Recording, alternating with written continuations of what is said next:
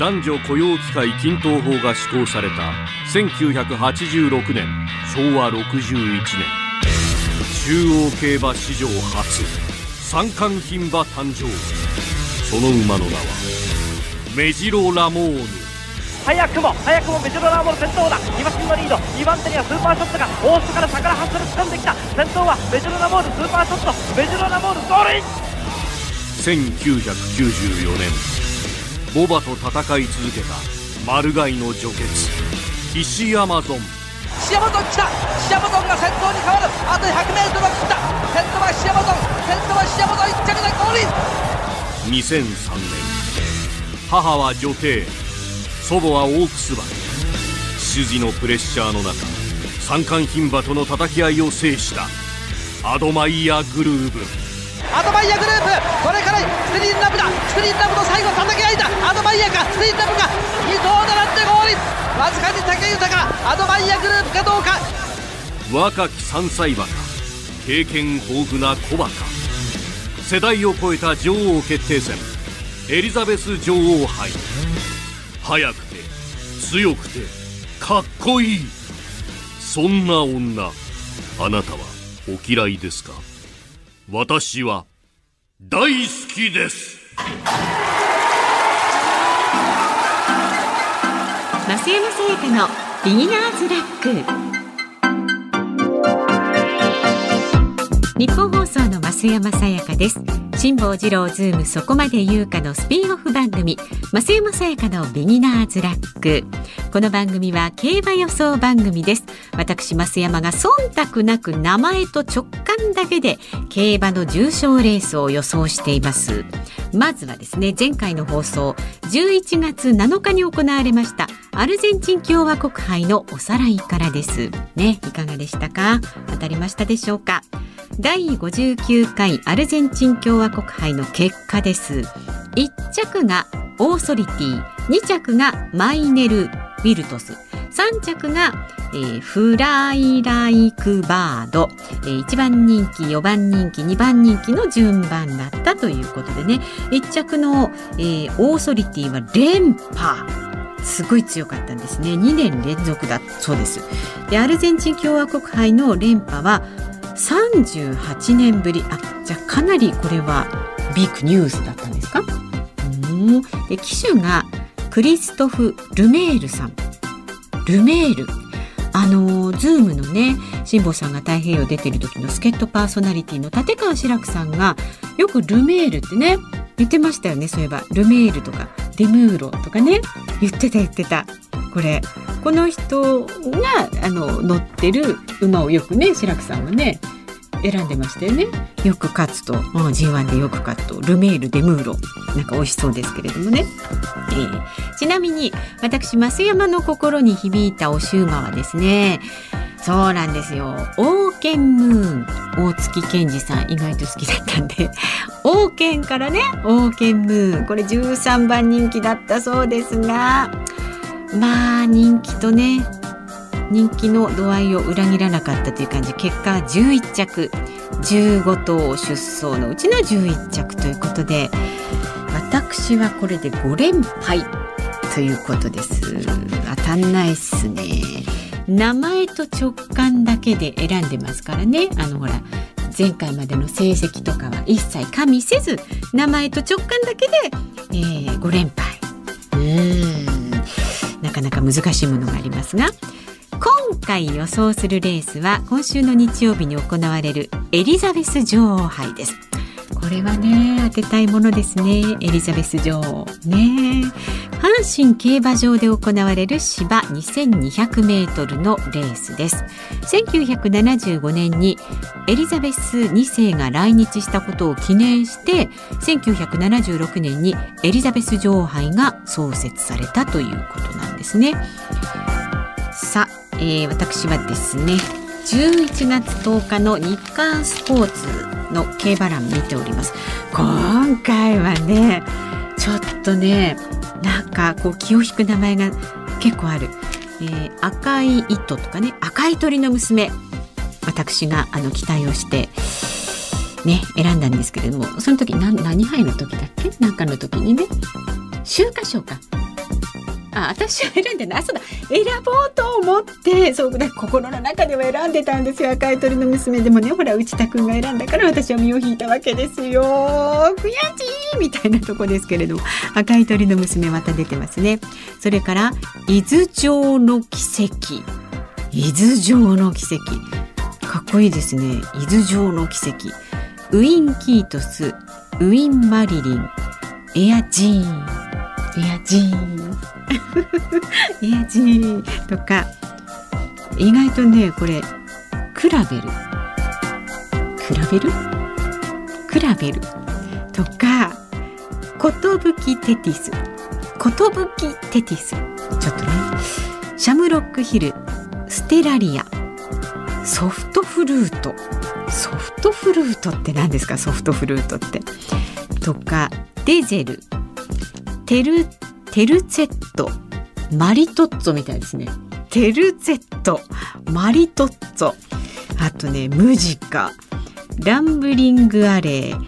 リュヌルージュ。レイパパレ。ロザムール。いやちょっとねこれはねなんかね惹かれるものがいっぱいあるのでまず私の予想する前にね日本放送の2人のアナウンサーの予想を見てみます。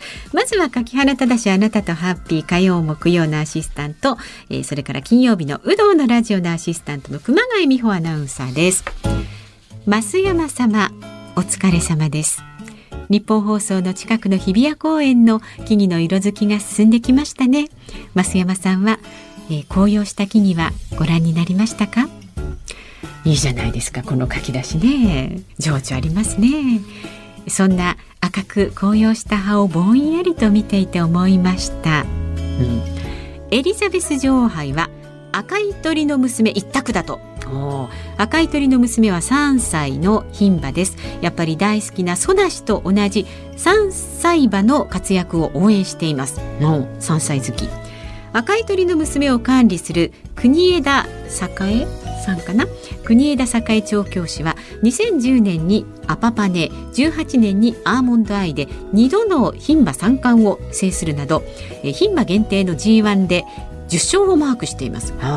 また赤い鳥の娘と戸崎騎手のコンビは通算4戦3勝という成績赤い鳥の娘を取り巻くこの信頼と実績で秋華賞に続いてぜひ G1 連勝を遂げてほしいです。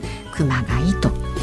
あなんか熊谷さんもねつい最近競馬好きになって育ち育ちって言ってたかと思ったらなんかすごい本格的なことをね言うようになってきましたね。なるほど。赤い鳥の娘ね、えー、それからこちらですね。毎週土曜日午後3時半からのもやもや解決ゲッターズ飯田ラジオで占いましょうの中でお送りしている内田裕樹の神奈川道中記の内田裕樹アナウンサーです。お疲れ様です。内田裕樹です。先週は予想がお休みで時間がありました。時間があると悩みに悩んでしまうのが競馬。あこれはいけない傾向ですね。あの内田アナウンサーはですね競馬じゃなくてもねこの悩んじゃって一回そのループにはまるとねなかなかね抜けきれないというね感じがあるんですよね。今日はどうかな。えなので最後は自分の勘を信じて予想しております。今回のエリザベス女王杯の予想ですが今年の阪神競馬場の状況を鑑みての予想になります。はいはい。今回の推薦馬はレイパパレです。コントレイルグランアレグリアを倒した大阪杯の衝撃から早7ヶ月そうなんだ。その後のレイパパレを見ているとなかなかあの時のような競馬はできていません。ただ得意な競馬場阪神得意な馬場荒れた馬場重め。荒れた馬場重めって何だっけ重馬場ってよく言いますけどあ前の日雨降ったりしてあの綺麗ないい状態じゃない時のうんの、えー、なのかなと思いますので、えー、京都競馬場の代わりに酷使されている阪神競馬場の荒れた状況なら突き抜ける可能性があるなと思いレイパパレにしました。あそういうもんなんですか。もちろん秋華賞で押した赤い鳥の娘も悩んだんですが今回はオッズが低そうなのであえて外してます。引き続きよろしくお願いします。うん考えてますね。ちょっと選んだの見てみようかな。えっとなんだっけ？熊谷さんが赤い鳥の娘。あ私はですね非常に迷います。これどうしようかな。うーん。エアジーンか。意外とクラベルがね引っかかるんですよね。比べる。比較する比べる。もしくはですね。えー、ソフトフルートもなんかちょっと惹かれるんですよね。えー、っとねクラベルかソフトフルートかムジカにしようかな。どうしようかな。どうしようかな。でもやっぱりちょっと最初の顔を大切にしようかな。クラベルにします。なんか。私クラベルにします。クラベルにします。決定。にしますが最近ねあの競馬よりもアニメの「バイオレット・エヴァーガーデン」に夢中のアフロディの予想をお伝えしましょう。バイオレット・エヴァーガーデンをですねこのアフロディにね強烈にプッシュされまして「お願いですから増山さん見てください」って言われましてねドラマなんですよね。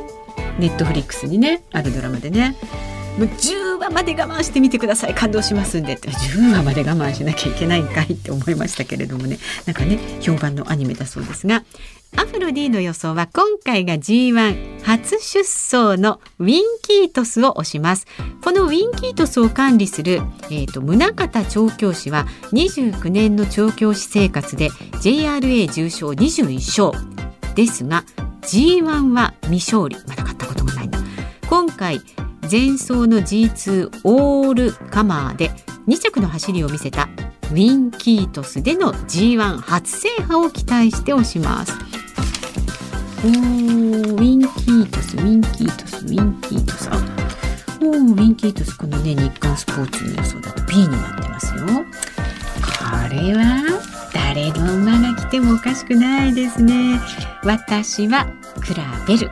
ね、あなたはどの馬にね予想しますか？レースの結果や感想などは来週配信されるこの番組でお伝えしますのでどうぞお楽しみに。それでは素敵な週末を。日本放送の増山さやかでした。